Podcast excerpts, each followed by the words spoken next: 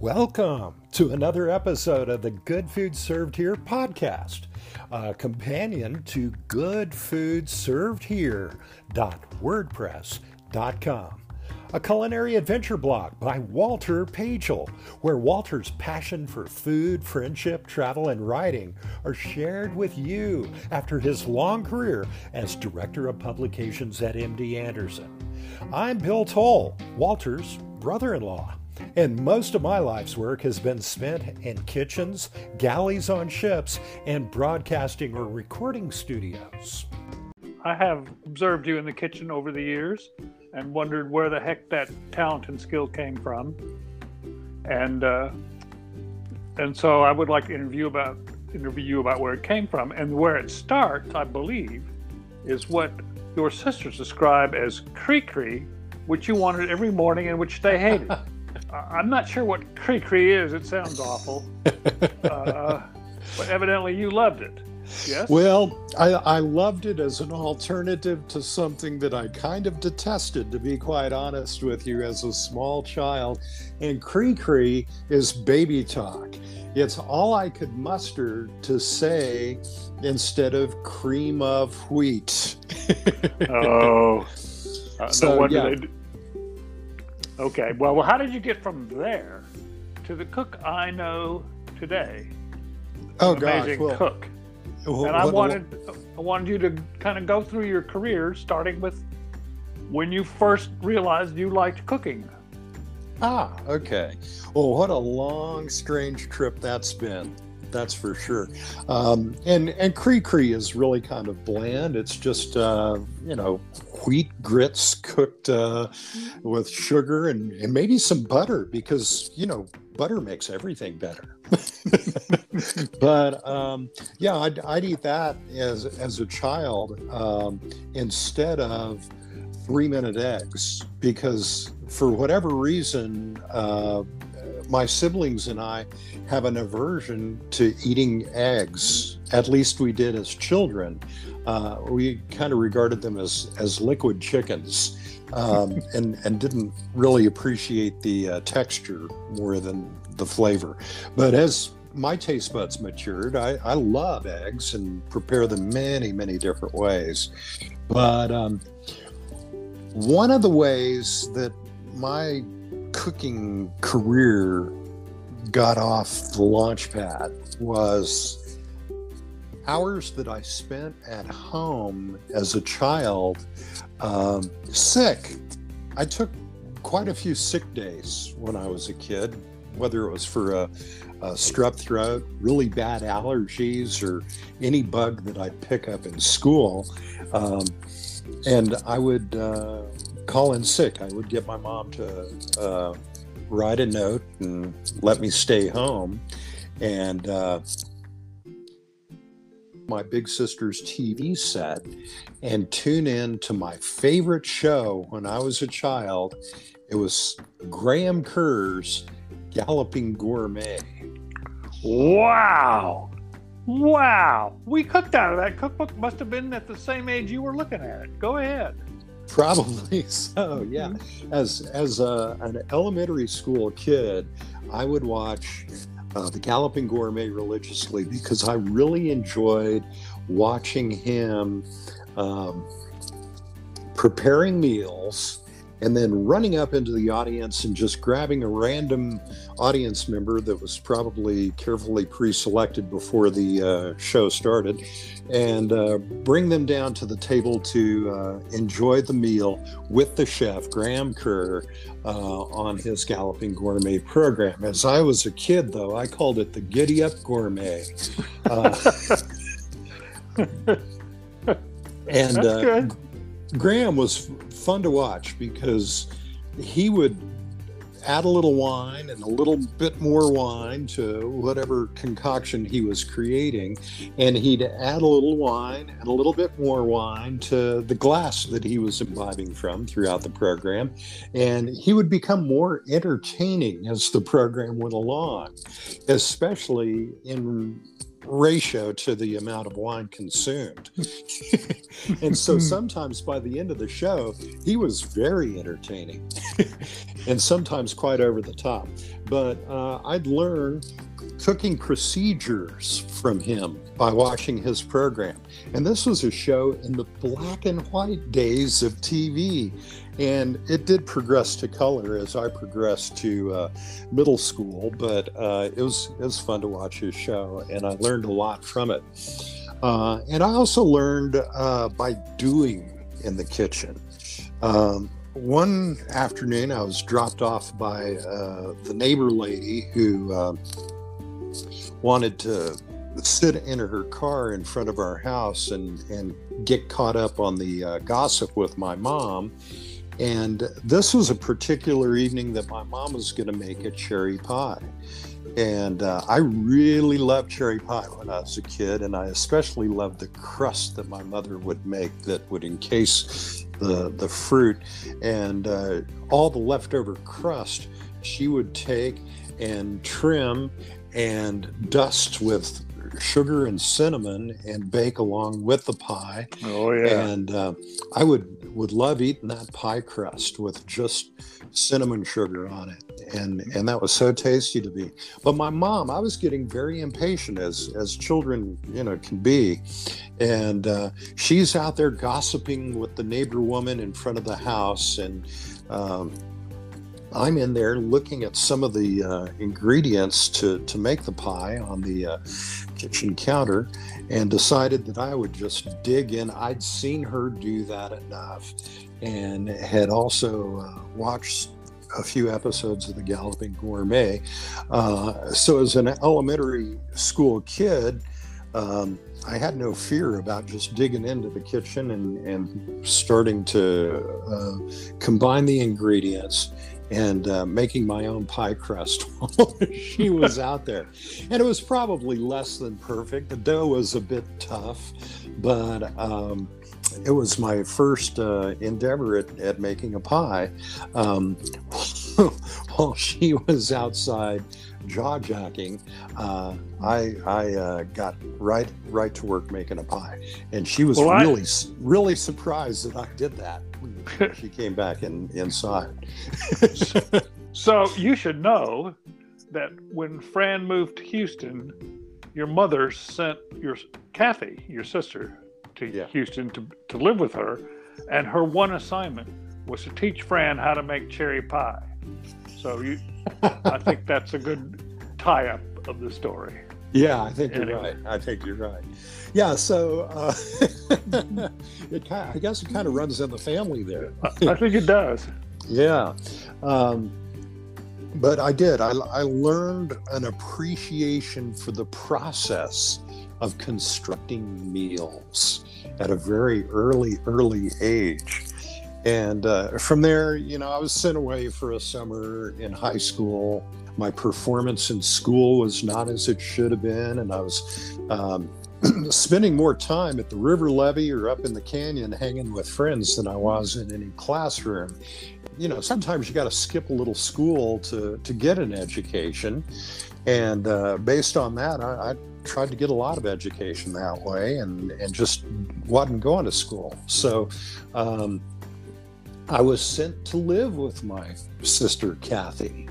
That summer spent away, I got my first semi-professional cooking gig at a Dairy Queen there in Houston, Texas, at the corner of Westbelt and Westheimer, learning how to fry it till it floats. You know, that's the way to be a fry cook, is whatever's frozen that you throw into the fryer, as soon as it floats, it's done.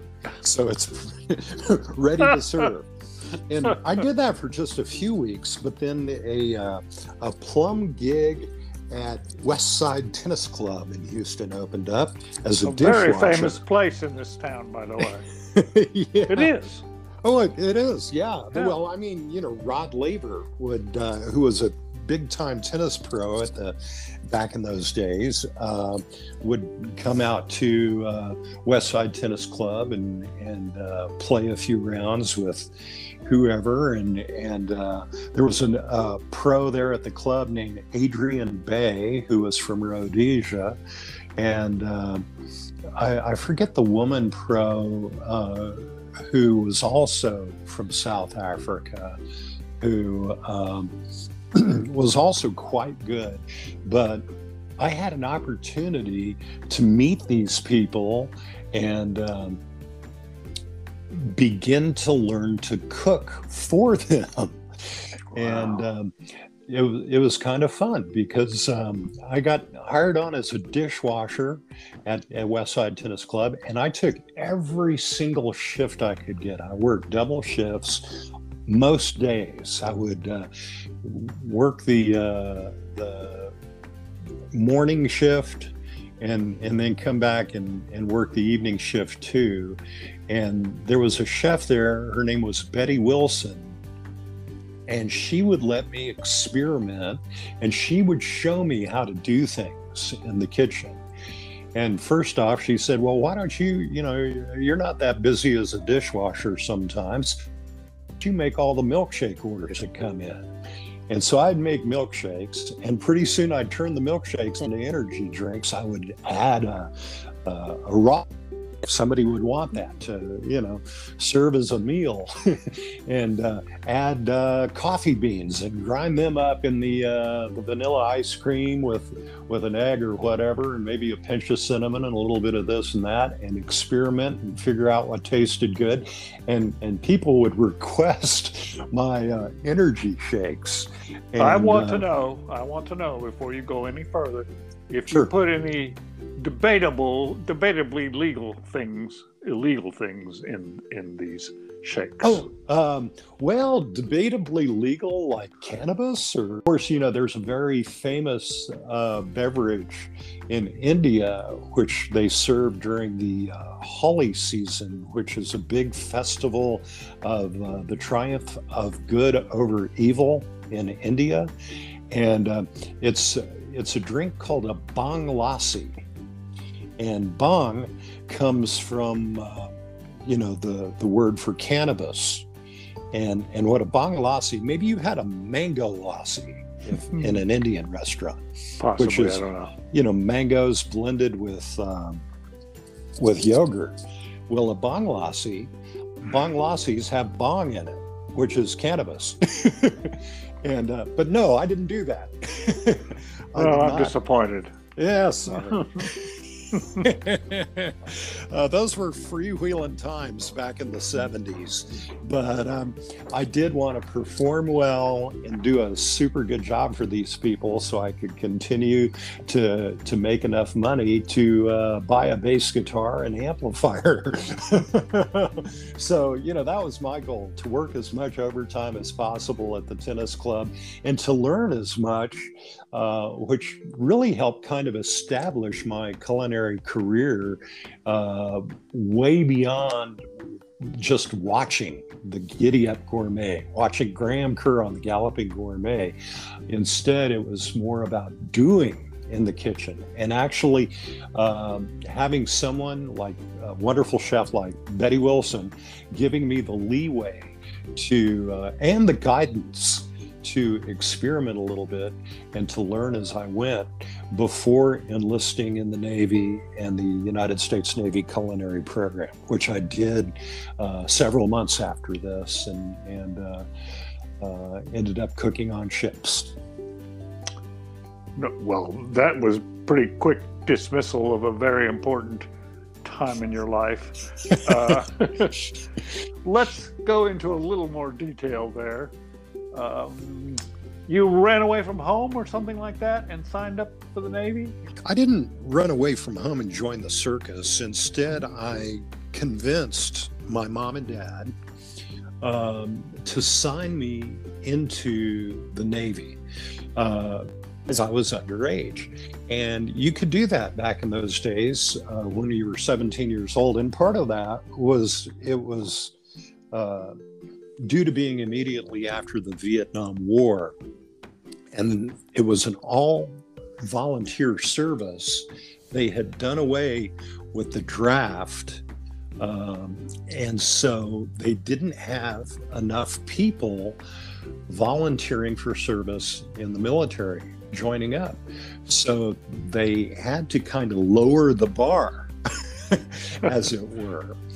And they were encouraging people to sign up under what they called the delayed entry reservist program, which gave a portal through which my mom and dad could sign the papers giving permission for me to go ahead and join as a 17-year-old. They asked me what I wanted to do, what job, what MOS they call it, did I want to get trained in.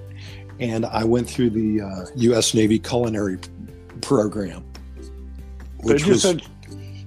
They said, okay, come on over here, Bill. That's fine. They didn't ask you. They didn't care what you knew already. Is that right? Actually, you know, I had told the recruiter about my passion for cooking. Okay.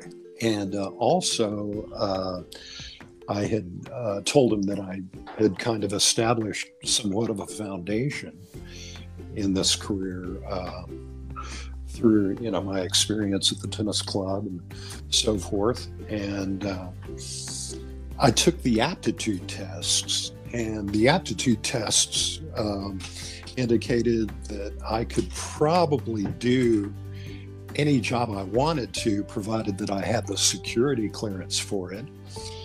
And I thought that was good.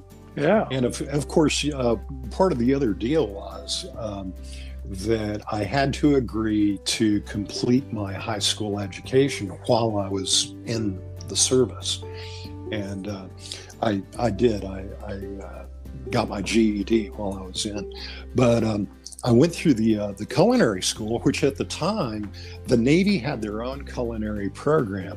Currently, if you're enlisting in the Navy, and want to be a cook, you'd go to the Culinary Institute of America, which is another fine school.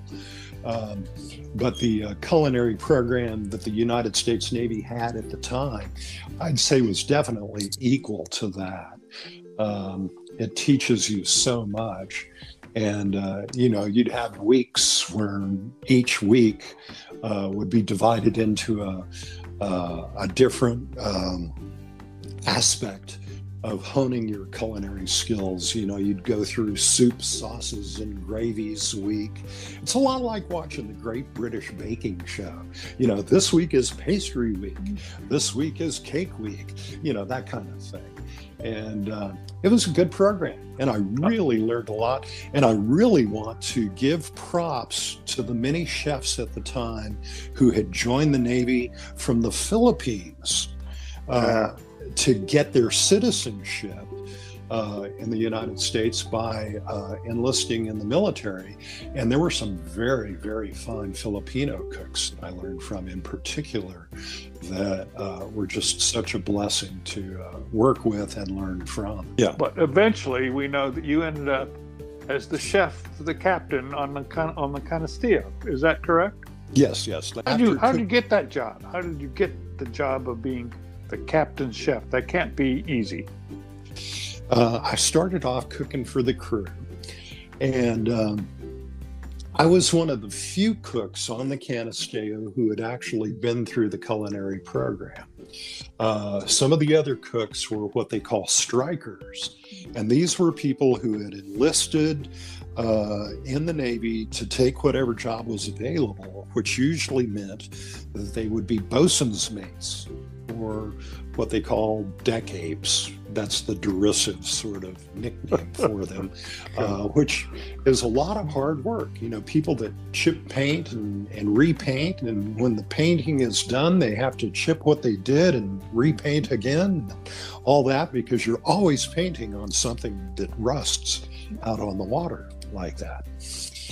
And the people that showed an aptitude for cooking were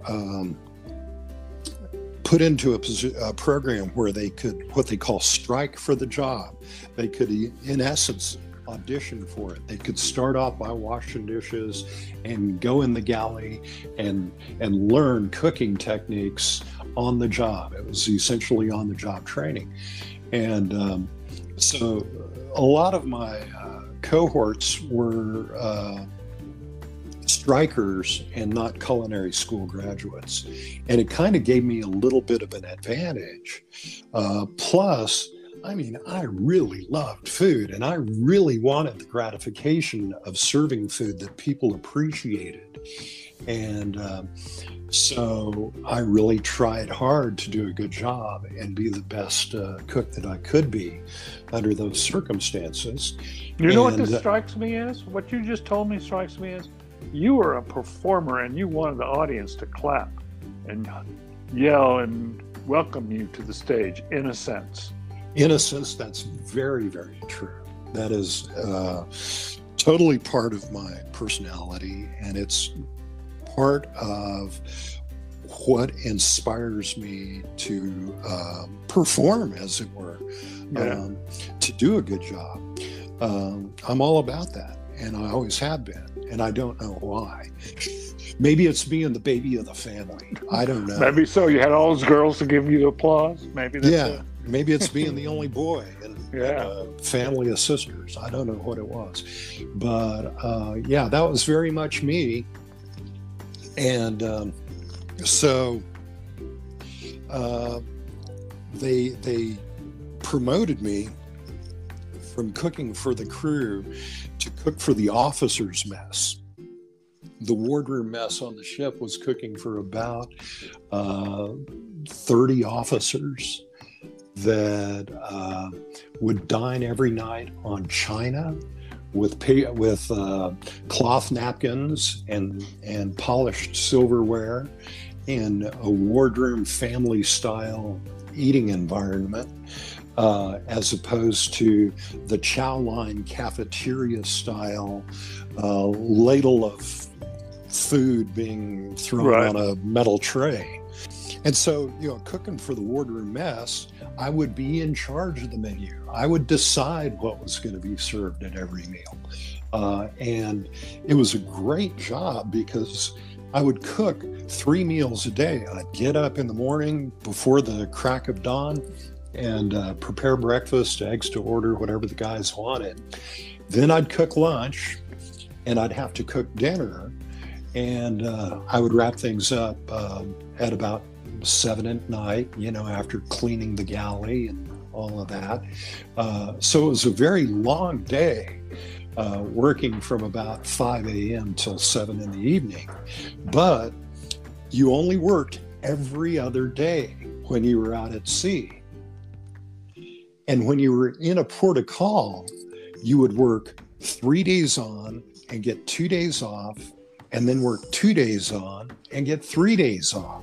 Wow. So you'd have extraordinarily long work days, but lots and lots of ample time off to see the sights and scenery of a foreign port, all those things that you could do in your off time.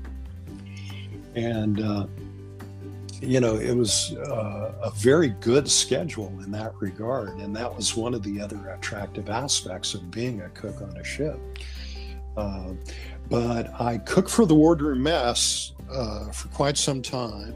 There was a guy upstairs, a Filipino gentleman named Nick, who cooked for the captain only. He was the captain's cook.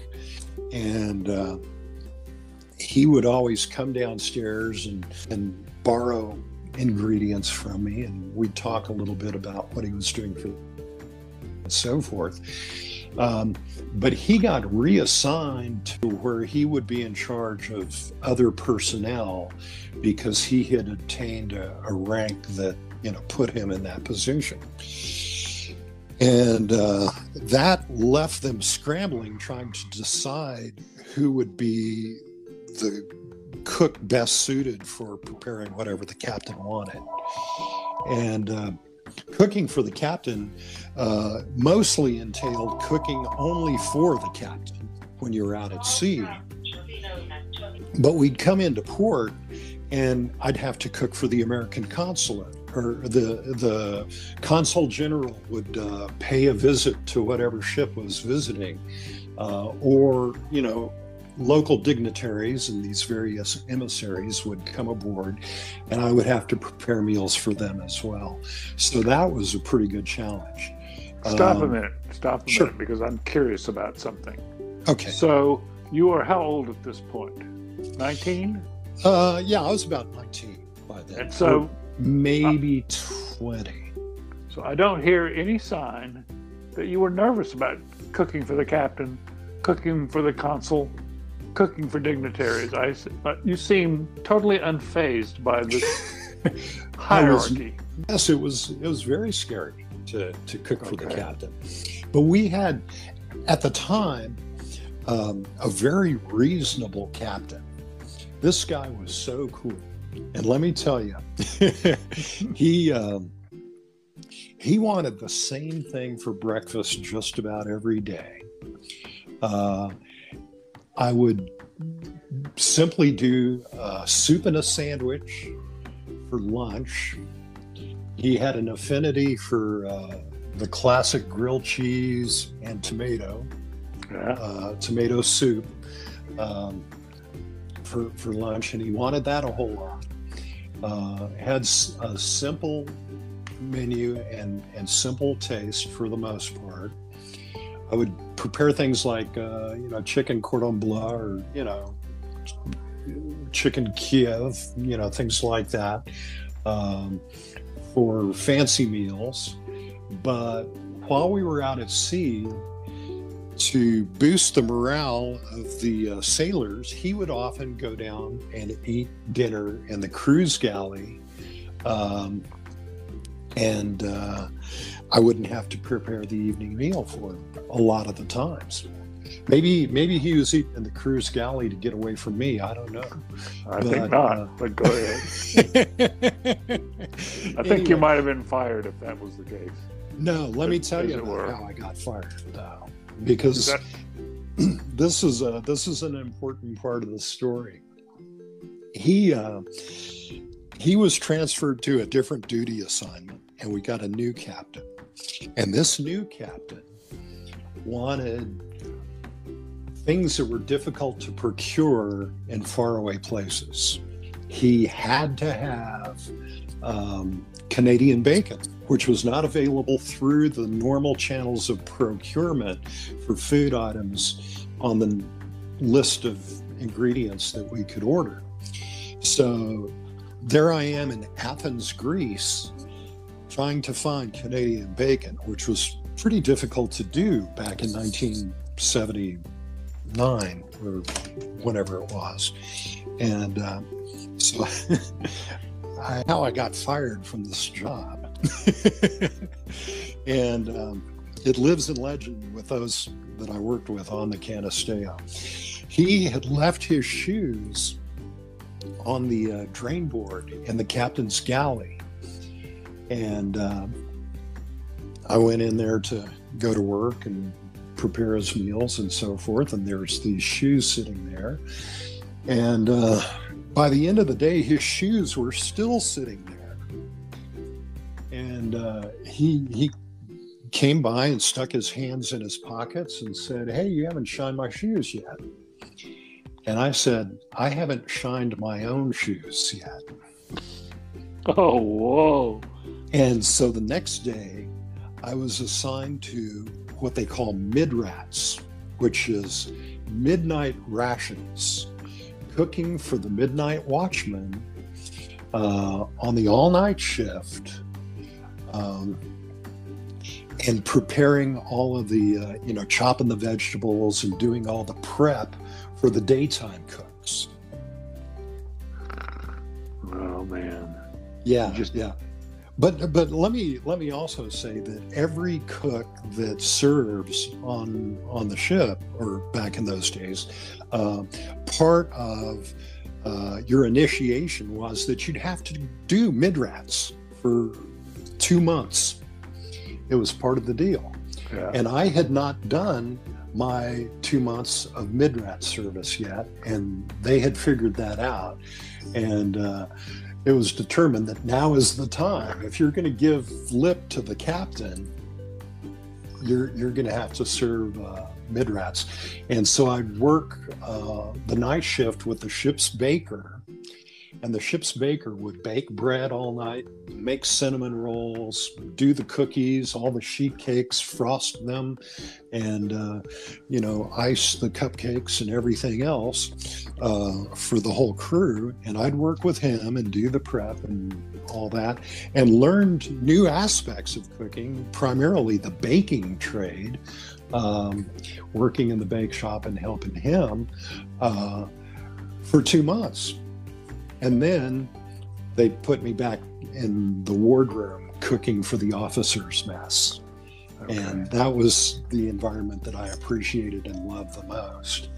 And cooking for about 30 officers. It was like running your own restaurant.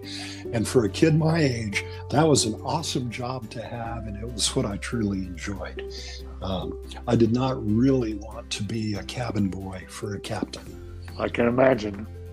You're barely a cabin boy for yourself, right? Yeah, there you go. You get cabin fever doing that.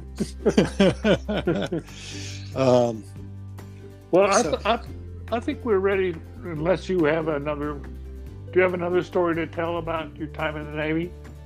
No, that's really about it in terms of my tenure on the Canisteo. I was very fortunate to wind down my Navy career when the ship was brought into the Brooklyn Navy Yard for repairs as my discharge was looming on the horizon. And at that time, I cooked for the officers' ward room in a place called Admiral's Row on Flushing Avenue in Brooklyn, New York. There's now a supermarket where those stately old mansions were back when I was there, but it was a very interesting time, and I really appreciated doing it and learned a lot. It was a lot of fun. Well, so I want to move to the next part of your life, I know that you did not end up being a chef, and I'm going to make something up here, and you can correct me or just say you weren't interested. Doesn't matter. But I have talked to other people who had a life that might have led them to be chefs or knew about being chefs because they're very good cooks.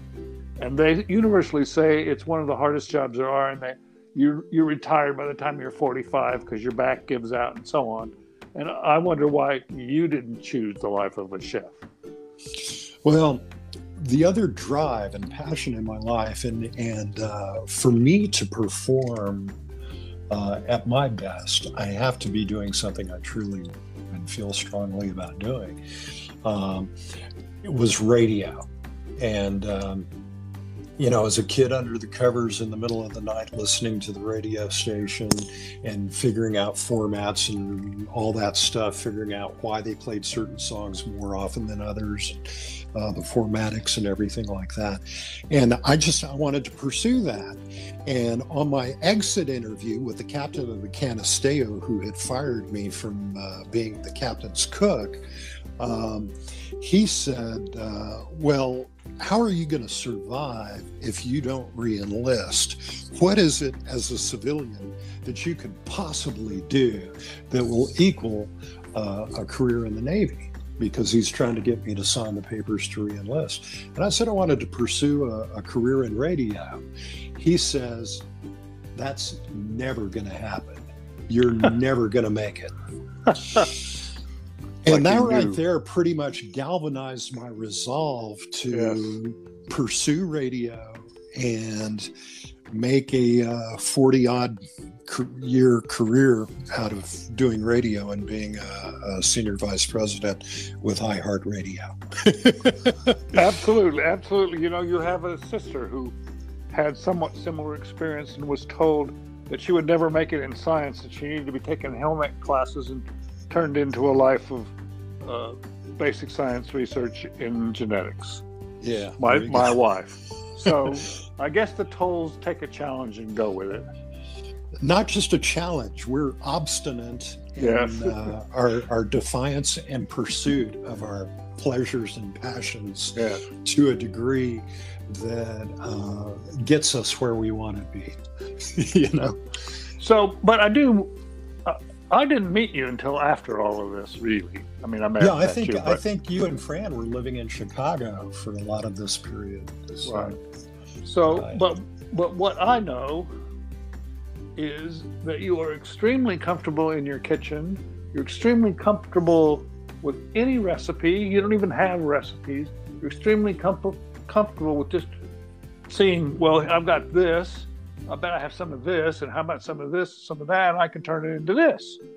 And it stuns me. I realize that must be your training, but what a wonderful experience for your family to see that kind of action every day. I get to see it once in a while when we're in El Paso. And I especially want to recall a time when we were walking by your bookcase, and you reached, I think it was a bookcase, or it might have been your cookbook file. I don't know if you have one. And you pulled out this little red book. It was like the Bible, the way you handled it so reverently. And you carefully opened it up and showed me, basically, that this book has all the secrets you need to know in order to be a great chef. I looked at it, and it looked like incantations to me. But you use it as your Bible, in a way, your cooking Bible. Tell me some more about this book. Well, I was given that book by my grandfather, who cooked for the military in the Army during World War I and World War II, long, long time ago. I was born at a very late age in my parents' lives, but my grandfather had given me that book when he heard that I was going to cook in the Navy, and he said, here, this will come in handy. And this book is called A Selection of Dishes, A Chef's Reminder. And it's a little bitty book that distills the essence of the whole Escoffier cookbook from the famed chef, Auguste Escoffier, who, of course, worked with Ritz, launching that hotel-restaurant combination that changed the landscape of the culinary world. You know, that's what Ritz and Escoffier did. But it takes all of that stuff that you get out of all the recipes, all the nuanced suggestions on obscure sauces and various things like that, and distills them into cliff notes, essentially. And it's a small version of that was designed specifically for the American hotel industry. Back when the American hotel industry really served some good food. It prompts you and reminds you and gives you enough of a blueprint to create good things. And I love that little cookbook. If you can find it, once again, it is A Selection of Dishes, A Chef's Reminder. And it is a wonderful book. But you have to know how to cook before you can really rely on it as a roadmap. So if you know the basics, if you know your soup, sauces, and gravies, and you know the four principal sauces and all of that stuff, from this book you can build whatever you can build the nuclear bomb. Cool. Did you use it when you were in the Navy? I did. So I'm thinking, as you're talking about the book, Salt, Fat, Acid, Heat. Yes. Sami Nosrat claims, although I can't affirm that, but you probably can, that if you know these four principles, you can adjust anything.